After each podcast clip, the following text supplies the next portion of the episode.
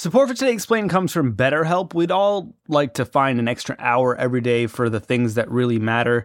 Therapy might be able to help you suss out what is most important and prioritize it. And BetterHelp can make the entire process convenient and painless. You can fill out a brief questionnaire and get matched with a licensed therapist in practically no time at all.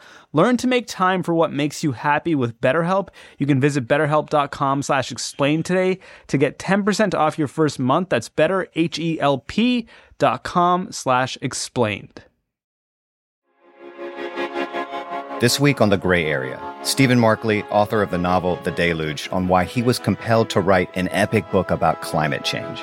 If 50 years from now we have used this period in history to turn the corner on the climate crisis, and you and I and everybody listening to this was a part of that, that is an incredible way to spend one's life. That's this week on The Gray Area, available wherever you get your podcasts.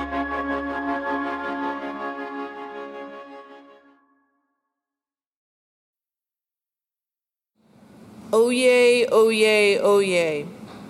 All persons having business before the Honorable, the Supreme Court of the United States, are admonished to draw near and give their attention, for the court is now sitting. God save the United States and this honorable court. Ian Millhiser, you cover the Supreme Court here at Vox. Abortion has had a very eventful year in the United States, mostly pertaining to the state of Texas. But today, a Mississippi abortion case was heard at the Supreme Court of the United States. What happened? Based on what I heard today in this Mississippi case, I think the most likely outcome is that Roe v. Wade is doomed.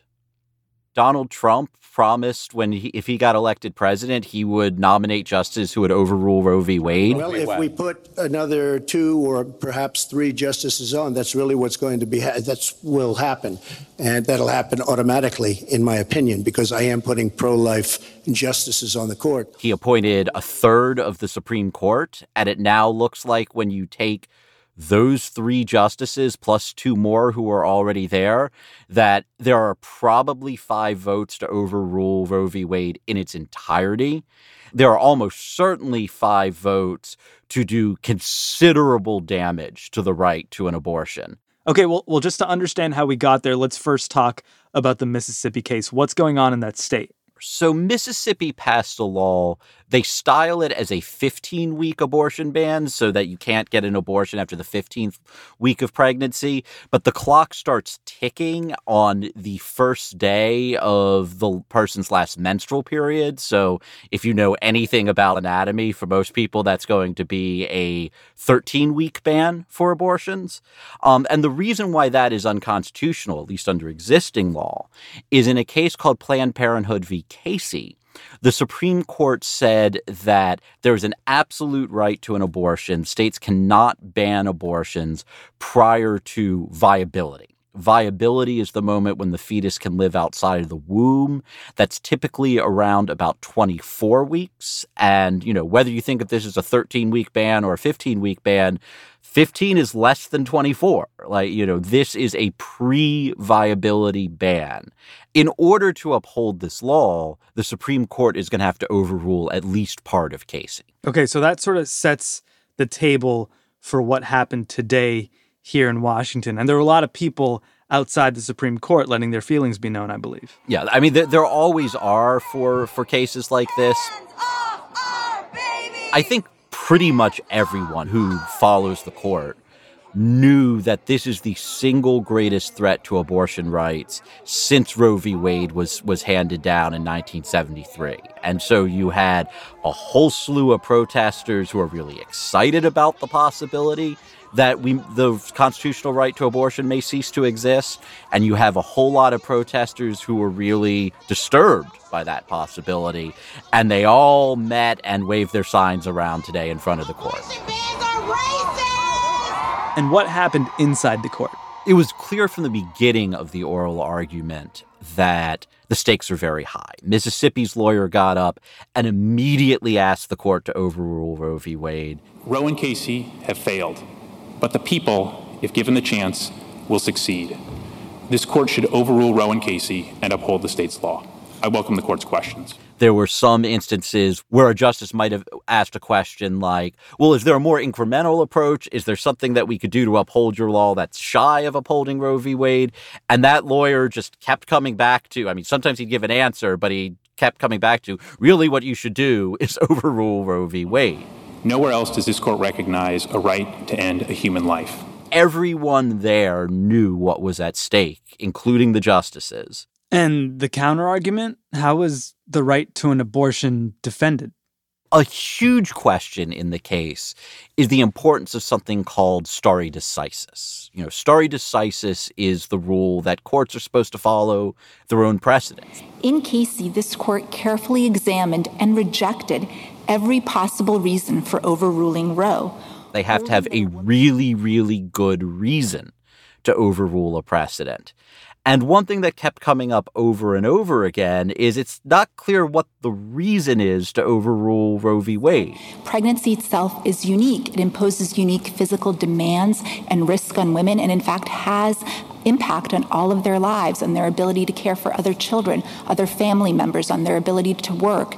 Um, and in particular, in Mississippi, those risks are alarmingly high. It's 75. Mississippi, their lawyer kept trying to argue that things have changed. They kept trying to argue that medical technology has changed in some significant way, but it really it, it hasn't. Pregnancy looks pretty similar now to how it looked in 1973 when Roe was decided, there really hasn't been any fundamental changes here except for one. And that is that the Supreme Court has a lot more conservative Republicans on it than it did when Roe was decided or when Casey was decided. And how did the nine justices on the Supreme Court receive arguments from each side today?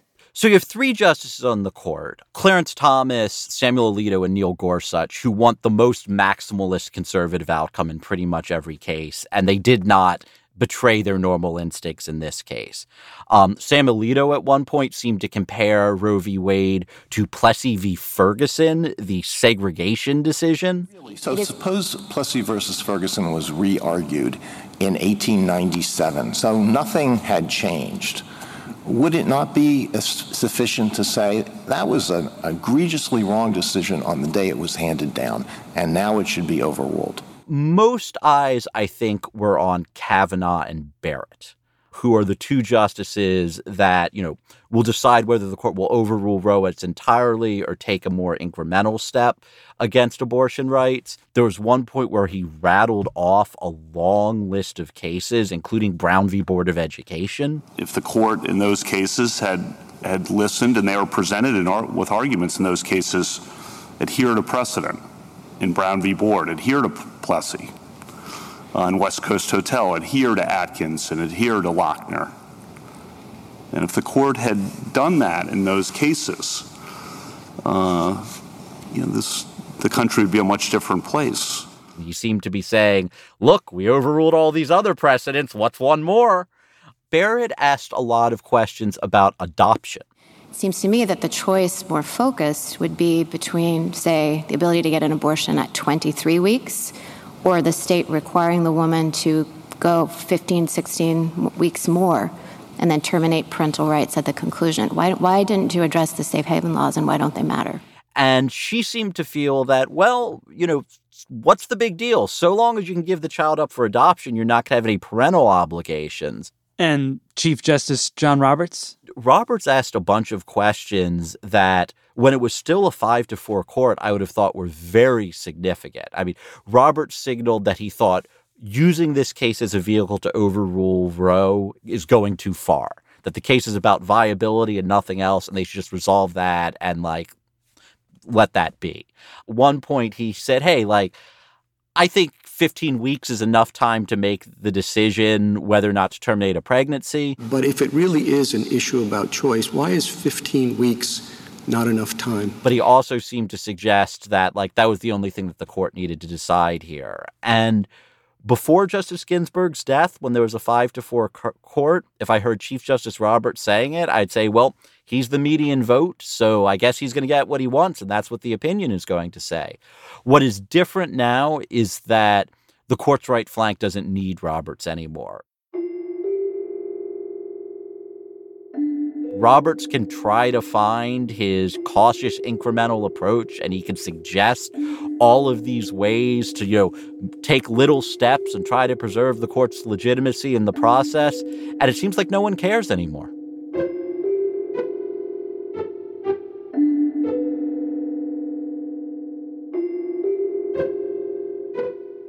More with Ian momentarily.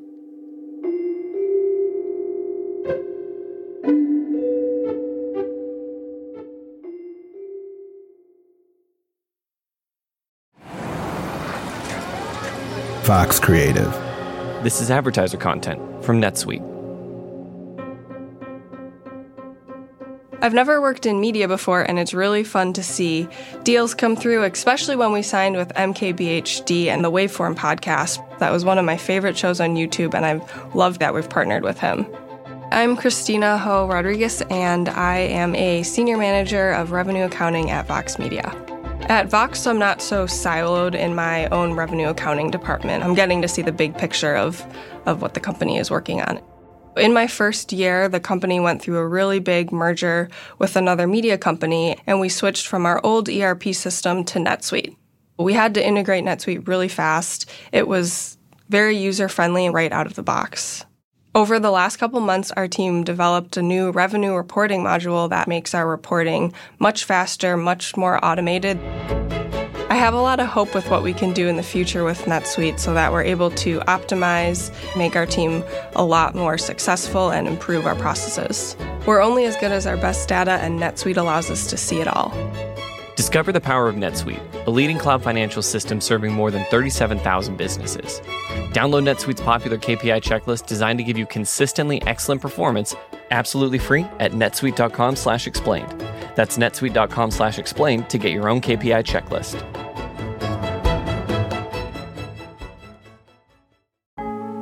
Support for Today Explained comes from Shopify. If medieval individuals had access to the internet, at least one of them would figure out the benefits of e commerce, and the rest might shun them for witchcraft. Luckily, the year is 2024 and anyone can actually make a living selling stuff online. You can start your own ye old online shop with Shopify. You can sign up for a $1 month trial period at shopify.com slash explained. It's all lowercase. You can go to shopify.com slash explained now to grow your business no matter what stage you're in. Shopify.com slash explained. Businesses that grow, grow with ye old Shopify. Deal with it.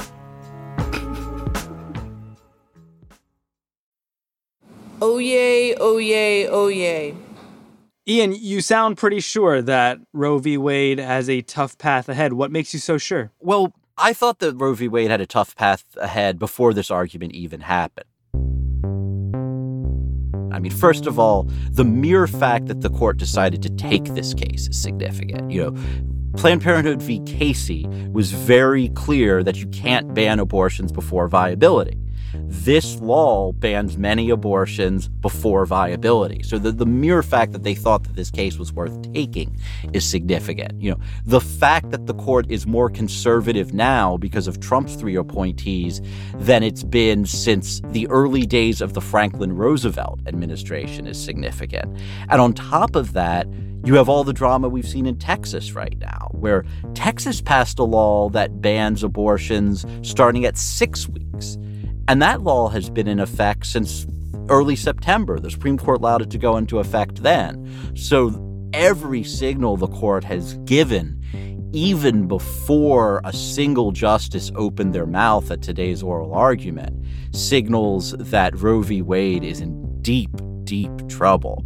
And there was nothing at the oral argument today which led me to change that opinion. Well, give us some of the possible outcomes here. What might be the result of Dobbs v. Jackson Women's Health Organization? So, broadly speaking, I think there's four possible outcomes. Uh, the least likely outcome is that they strike down the Mississippi law. I don't think that's going to happen. One possible outcome is that we get a relatively incremental decision attacking abortion rights. And when I say relatively incremental, because again, they in order to uphold this this Mississippi law, they're going to have to get rid of the line set in Casey that there's an absolute right to an abortion prior to viability, and that's an enormous deal. I mean, that's been the foundation of abortion law for three decades.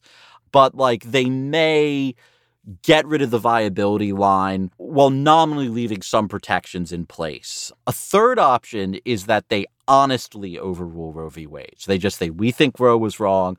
Roe v. Wade is overruled. States can do whatever they want on abortion. That's the third option. The fourth option, which isn't that different than the third option, is basically that we get a dishonest opinion overruling Roe v. Wade. So the court might not write the words Roe v. Wade is overruled, but there are lots of ways that they could write a legal standard that makes it impossible for people to protect the right to an abortion. So, an example of that would be again, this case is about viability. The Supreme Court could say, oh, yeah, yeah, we're keeping the viability rule in place, but there's just a lot of uncertainty about when a fetus is viable. So, it's up to the states to determine when it becomes viable. And if they want to say that a fetus is viable in the first minute of pregnancy, that's fine. So, you know, if, if the court does something like that, it's basically the same thing as overruling Roe. Well, if the court upholds this Mississippi case, which it sounds like you think is highly likely, what does that mean for abortion rights across the country? So it depends what the opinion says. If the opinion overrules Roe, either honestly or dishonestly, that means that states can do whatever they want. So that means that Mississippi or any other state for that matter can ban abortion outright. A lot of states have written laws while Roe v. Wade was still good law that were basically political statements. You know, they're, they're, they're, poorly drafted laws that are very extreme, that could potentially lead to women being charged with very serious crimes because they have an abortion. And, you know, I don't know if that's necessarily the policy that many Americans are going to want, including many Republicans are going to want, but those laws will go into effect right away if, if, if Roe is overruled. If the court takes a more incremental approach, then it, you know it'll depend on what the opinion says. If the court says, for example, that you know states are allowed to ban abortion at 12 weeks, then I imagine a lot of red states will enact 12 week abortion bans. But like the thing to bear in mind about the Supreme Court is that the Supreme Court makes rules of law that govern the entire country. They don't just govern one state. And so if the court says that Mississippi is allowed to enact a particular kind of law, that means that the other states are allowed to do so as well. When will we find out? When will we get that opinion? My best guess is late June. The Supreme Court has a term. All of the decisions that it's going to hand down that term are typically handed down by the end of June. And that's when the most contentious cases are normally handed down because the justices are fighting amongst themselves until the last minute for the, those most contentious cases. So there's you know there's no way to know for sure. It could be next week, it could be next month, but I think the most likely answer to your question is that it will be in late June. And in the meantime, we're also waiting for a decision on this Texas abortion case, which basically is that law that says anyone can sue anyone who gets an abortion after just a few weeks. That's right. And the, the, stakes in the Texas case are enormous and go well beyond abortion. Texas drafted its SB 8 law essentially to try to dodge judicial review, to make it impossible for a federal court to rule on whether their, their law is constitutional or not. And if Texas can get away with that in the abortion context, there's no reason that any state can't get away with it in any other context at all. So, you know, I think it is likely that the Supreme Court will eventually strike down Texas's law. The problem is that the Supreme Court seems to be dragging its feet in that case. Hmm. The last time we had you on the show was to talk about that Texas case and the Supreme Court's credibility crisis right now. This is not a very popular court. And the risk with an unpopular Supreme Court that's seen as political, perhaps, is that maybe one day they drop a decision and some state refuses to comply. Then we've got a constitutional crisis. Did that come up at all today with this Mississippi abortion case? It, it came up a lot. And the, the most pointed example is Justice Sotomayor. The sponsors of this bill, the House bill in Mississippi, said we're doing it because we have new justices. The newest ban that Mississippi has put in place, the six week ban, the Senate sponsor said we're doing it because we have new justices on the Supreme Court. Will this institution survive the stench that this creates in the public perception that the Constitution and its reading are just political acts? And that is a remarkable statement from a sitting justice. I, I mean, the court's power comes from the illusion that it is above politics. It's because we believe that they are following rules and not just following their own preferences. And Sotomayor seemed to be suggesting, you know, I'm not sure that my court is still engaged in law. Like it's starting to look like my court is engaged in something political. If people actually believe that it's all political, how will we survive? How will the court survive? And to hear that from a sitting justice, I mean, that's an extraordinary thing for a justice to say because the implications of that statement is that the court should not have the power that it has.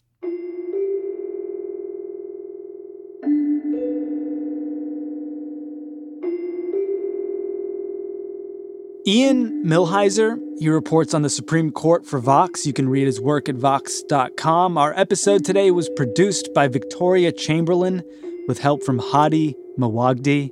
I'm Sean Rameswaram. This is Today Explained.